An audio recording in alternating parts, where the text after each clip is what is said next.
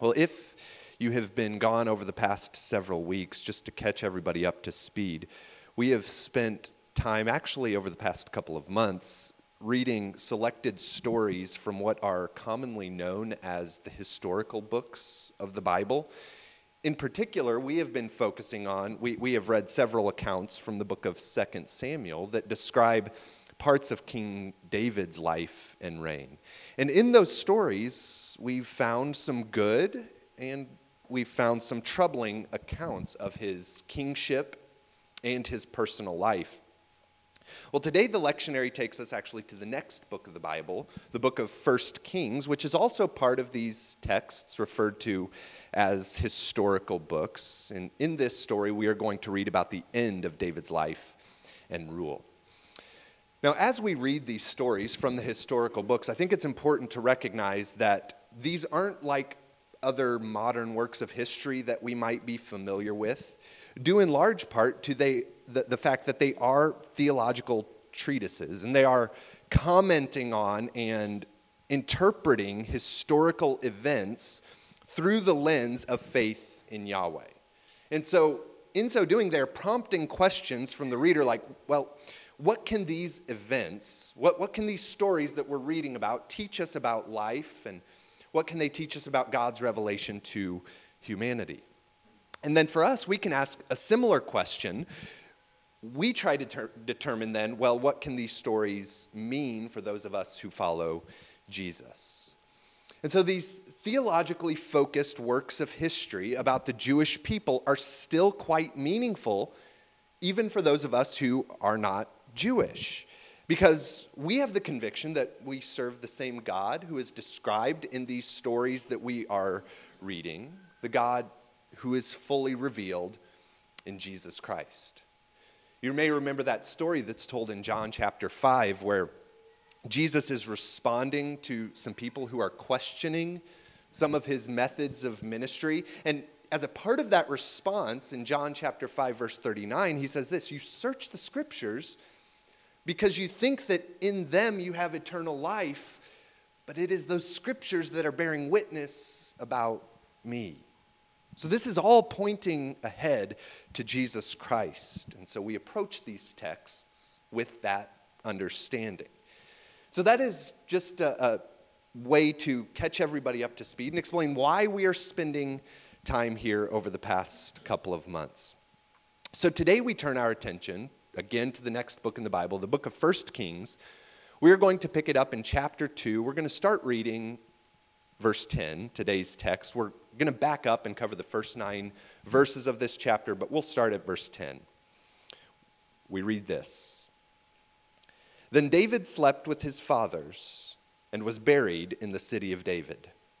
Now, some translations here say David rested with his fathers. What does this mean? David died. He died and was buried. He died just like we all will. Immortality is one of those things that continues to be beyond our reach as human beings. It doesn't matter how powerful we are during our lives, it doesn't matter how much we can control while we are breathing. The one thing that is completely out of reach is escape from physical death. We can delay it in some cases.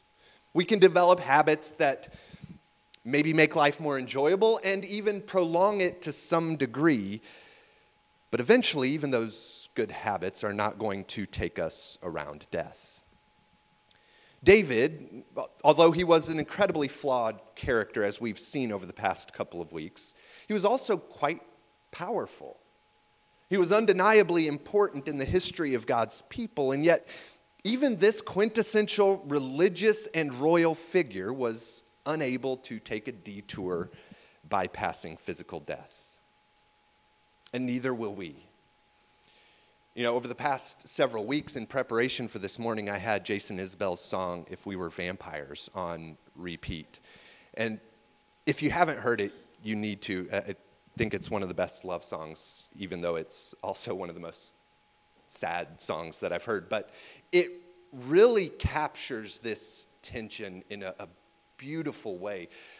Living with an understanding that we are all heading to death is what makes or gives us the ability to love well, gives us the ability to live in a meaningful way. This is part of what we read about at the beginning of the book of Ecclesiastes, where the author says, Vanity of vanities. All is vanity. He asks the question, What do we gain by all of our toil at which we toil under the sun? The answer is, We gain nothing. And then he goes on to make this statement A generation goes, generation comes. This is the cycle of life. Those who are young now are eventually going to be the generation that is old and waiting for their turn to depart. This is not comfortable to think about at all, but I think it's necessary because a realization of this fact leads us to a place of reflection where we can ask the question well, what am I spending my life chasing after? Because I think a lot of things that we spend our time, our energy, and our finances on in the end probably aren't worth all that much. And so it's appropriate to live with the end in mind, not, not in a morbid or an all consuming way, but birthed out of a desire to live wisely, to live deeply, and invest in the things that matter, and to spend each and every day enjoying and experiencing God through this life we've been blessed with. As has often been said, at the end of our lives, we, we probably won't regret things like not spending more time on the internet. Like when I get to the end of my life, I'm probably not going to wish I had spent a few more hours scrolling through Twitter. I've done that plenty.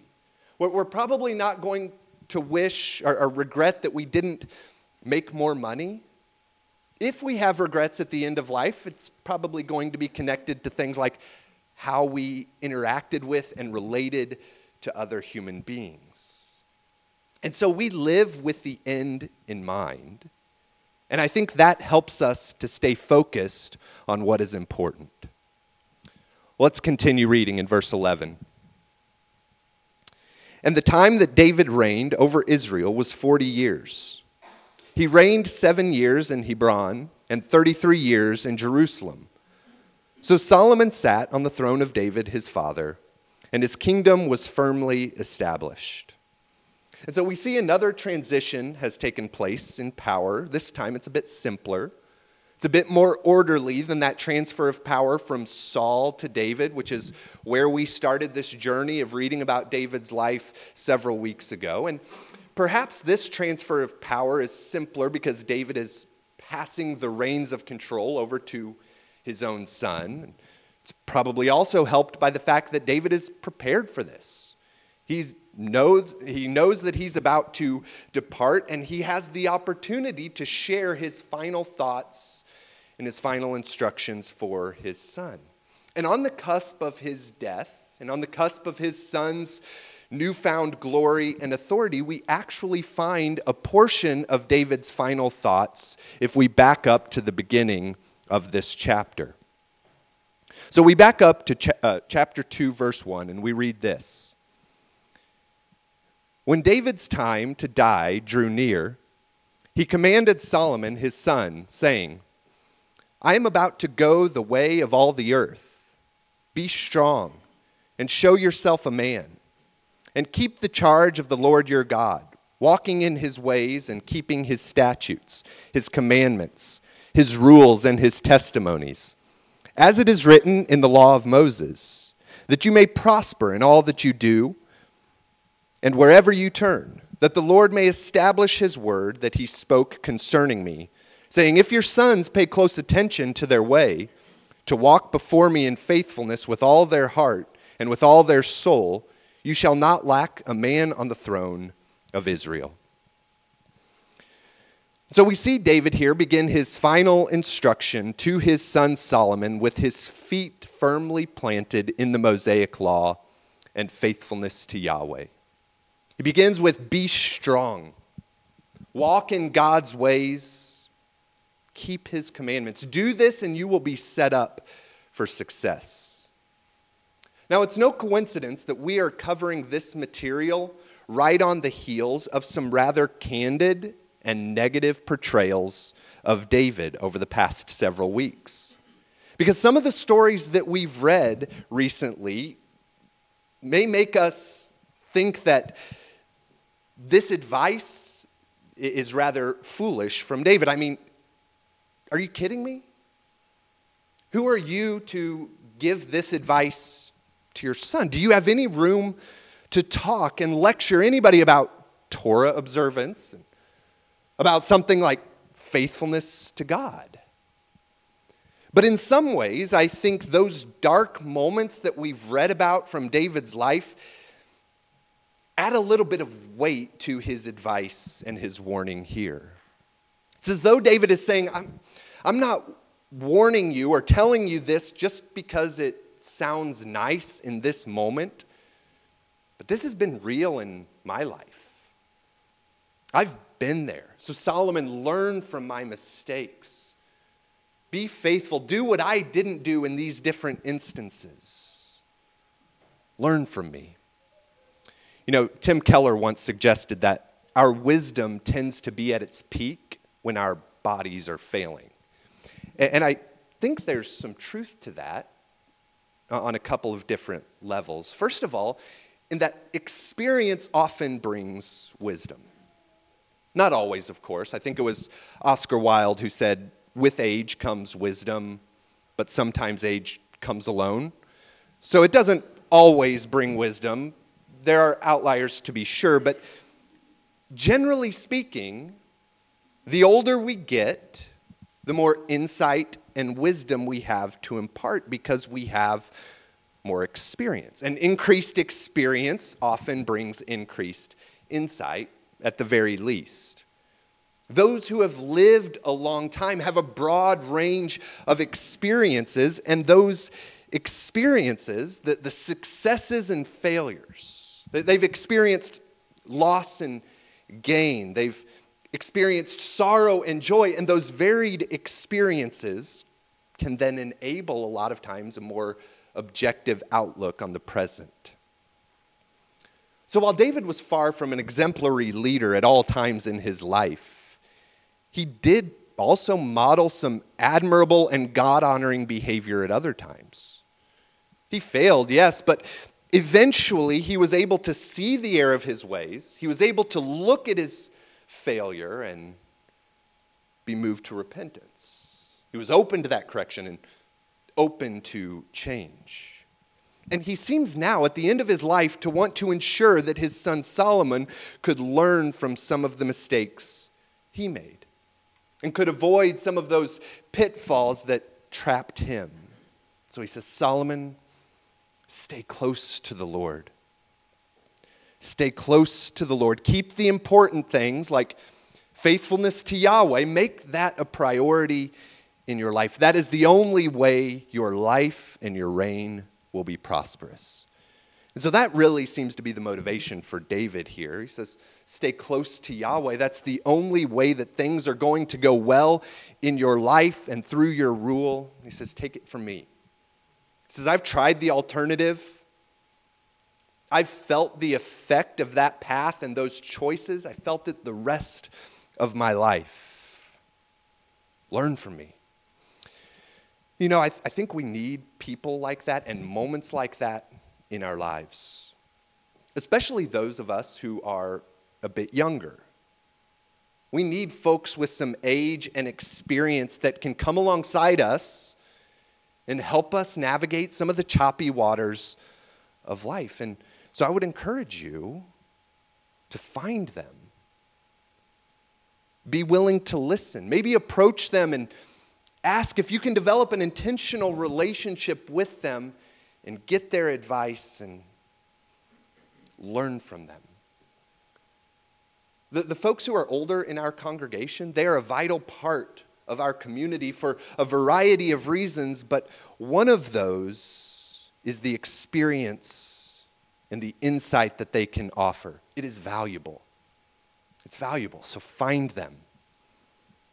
So, this is his first piece of advice to his son remain faithful, stay upright, In the next section, we find now his advice for dealing with particular people from his past, reckoning with that lingering past.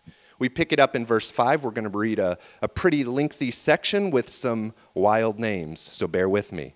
Verse 5 Moreover, you also know what Joab, the son of Zeruiah, did to me, how he dealt with the two commanders of the armies of Israel, Abner and the son of Ner, and Amasa, the son of Jether, whom he killed, avenging in time of peace for blood that had been shed in war, and putting the blood of war on the belt around his waist and on the sandals on his feet. Act therefore according to your wisdom, but do not let his gray head go down to Sheol in peace. But deal loyally with the sons of Barzillai, the Gileadite, and let them be among those who eat at your table. For with such loyalty they met me when I fled from Absalom your brother.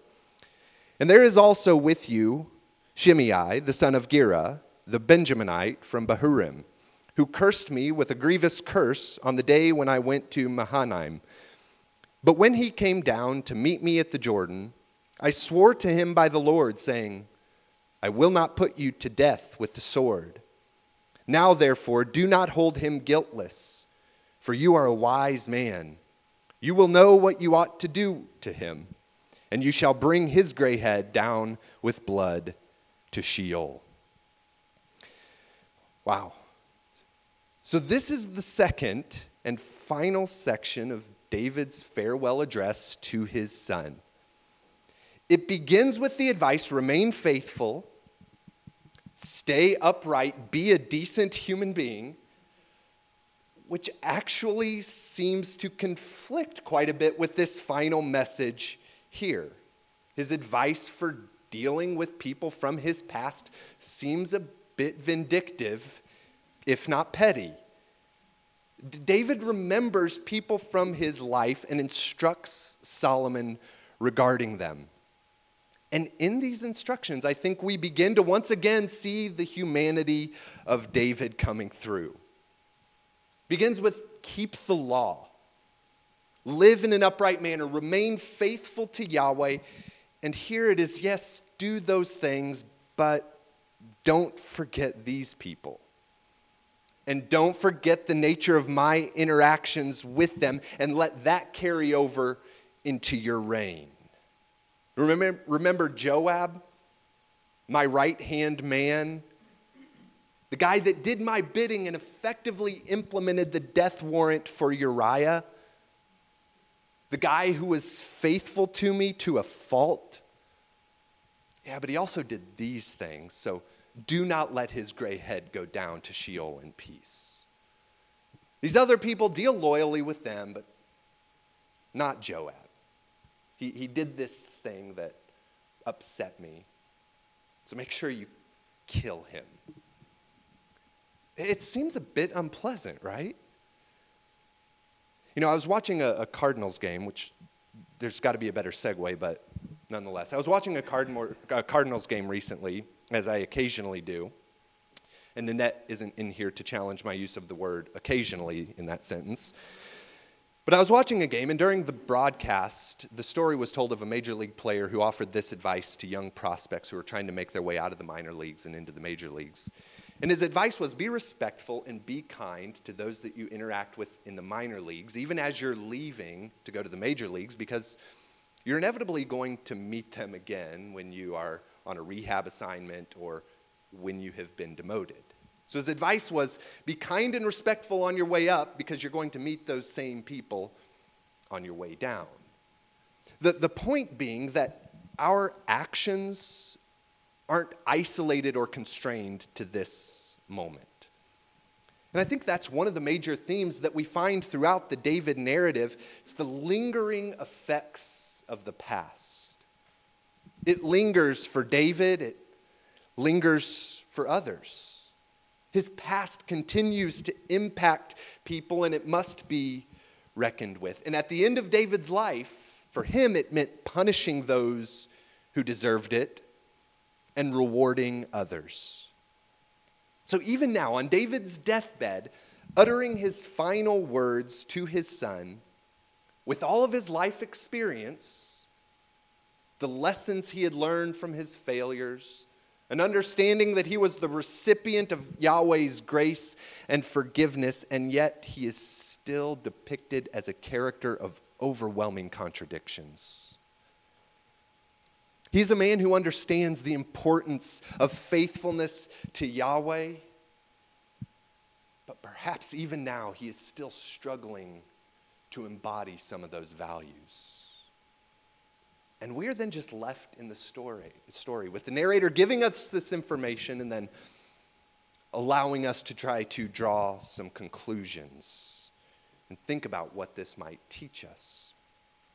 And I think there are a couple of options for what this could teach us, a couple of things we could consider. And we might begin with the question well, is it possible that David understands the importance of faithfulness to Yahweh and everything that entails. He's seen how important that has been in his life, but he is also feeling the tension that comes from the weight of responsibilities associated with leading the kingdom.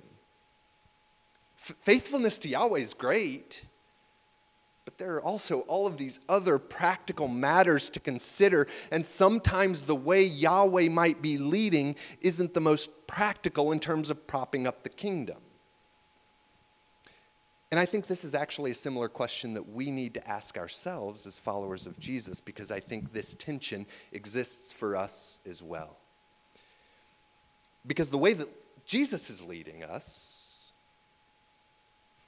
the values that his kingdom is calling us to embody are a lot of times not at all practical. Maybe they seem foolish.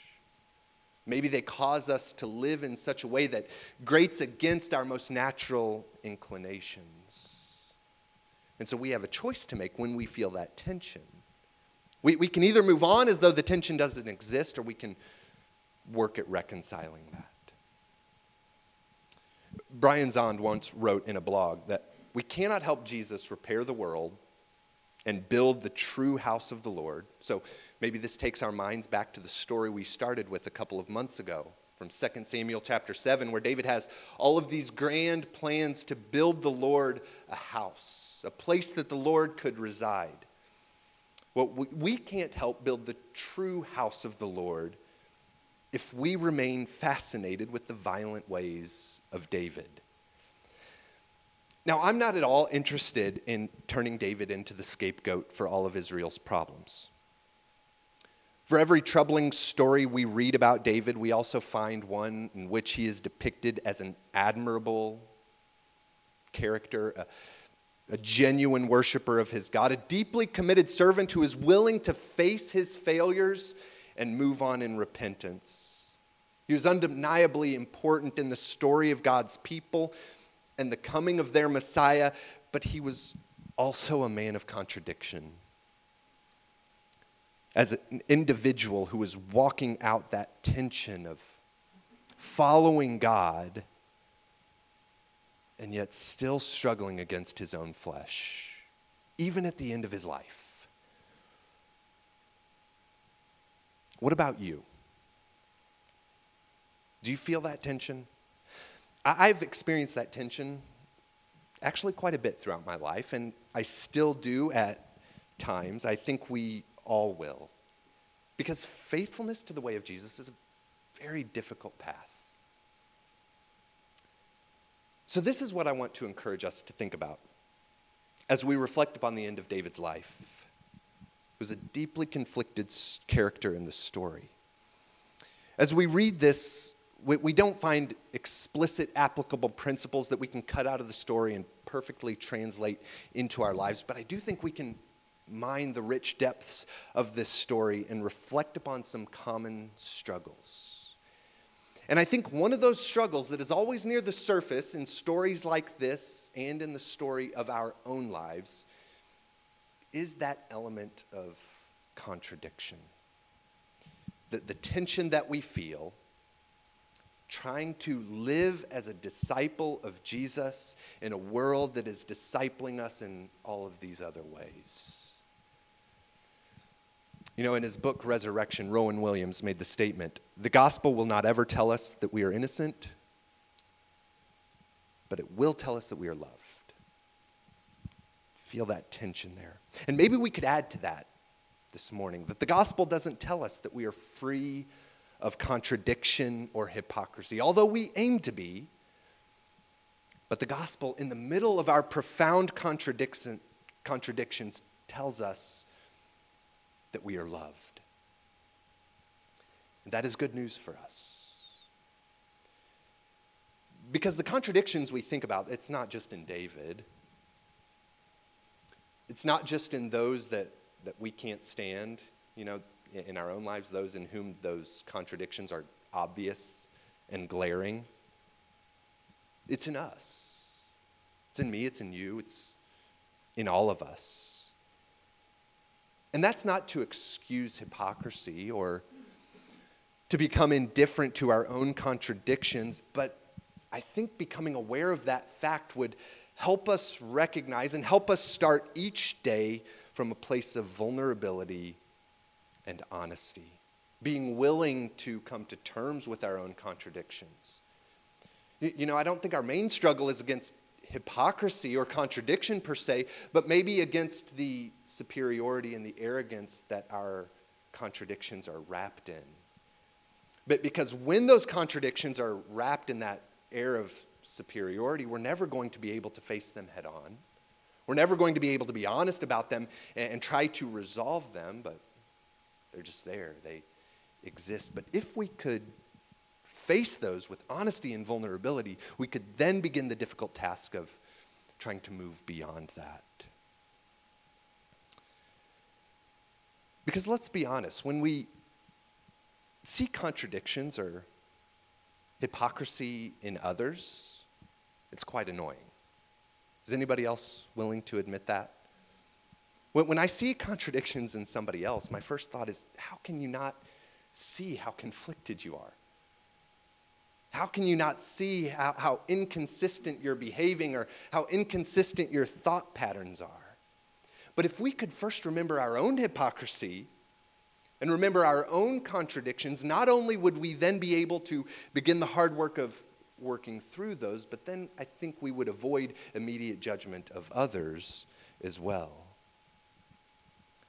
Because if we remember our own hypocrisy, if we remember the, the contradictions that we are wrestling with and how difficult they are to overcome and how difficult they are even to notice, then maybe we would have grace, understanding that people that, that we see wrestling with contradictions, maybe it's not the result of apathy Maybe it's not the result of arrogance on their part, but we know from our own experience that maybe the contradictions they're struggling with are just the result of the fact that they're a flawed human being trying to figure out how to live life, figuring out how to be a human being living in that already not yet tension of the kingdom of God.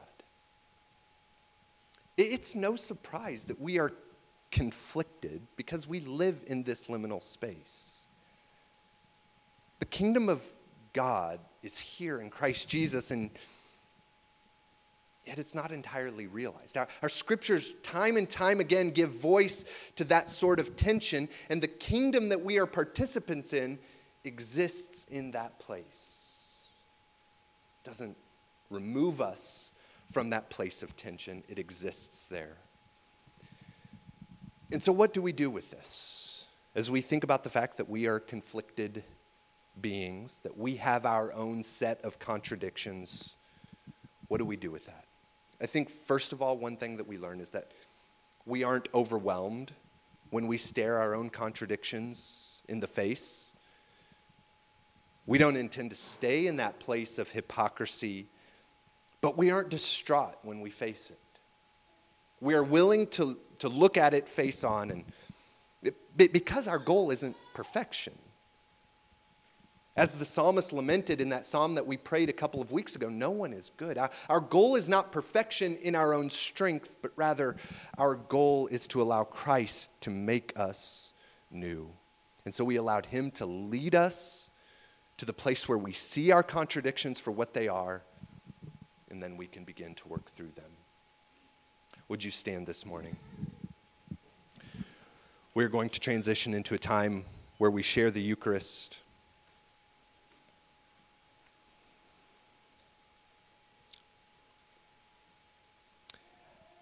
The final thing I want to leave with us as we reflect upon David's life, we've been reading about David for a couple of months. And we see a lot of contradictions, we see a lot of tension. And I think in his example, what we are ultimately called to do is face the contradictions in ourselves, to face them honestly, in vulnerability, and to ask God to help us change. So we do that this morning as we come to the table. We ask Jesus to meet us here.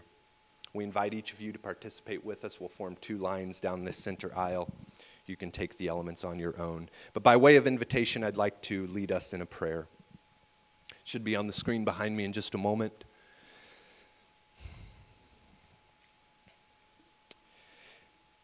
Ever gracious God, you who call new worlds into being, you who make peace between the wolf and the lamb. You are wonderful even while we are caught up in our own struggle. O oh Lord, hear our prayer. We trust that you are with us, even in our deepest contradictions and the restless agony of our souls. You accept the praises of floods and storms yet you hover in love over places of devastation. For the complexity that is ours, for the contradictions with which we wrestle. O oh Lord, hear our prayer. For the difficulties in life that we blame on you. O oh Lord, hear our prayer. We look to you for guidance through all that is perplexing. And as we breathe together in this moment of prayer, we ask for the patience and the wisdom to wait on you. O oh Lord, hear our prayer. Jesus, hear our prayer. Have mercy on us, we pray. Amen. Would you join us at the table this morning?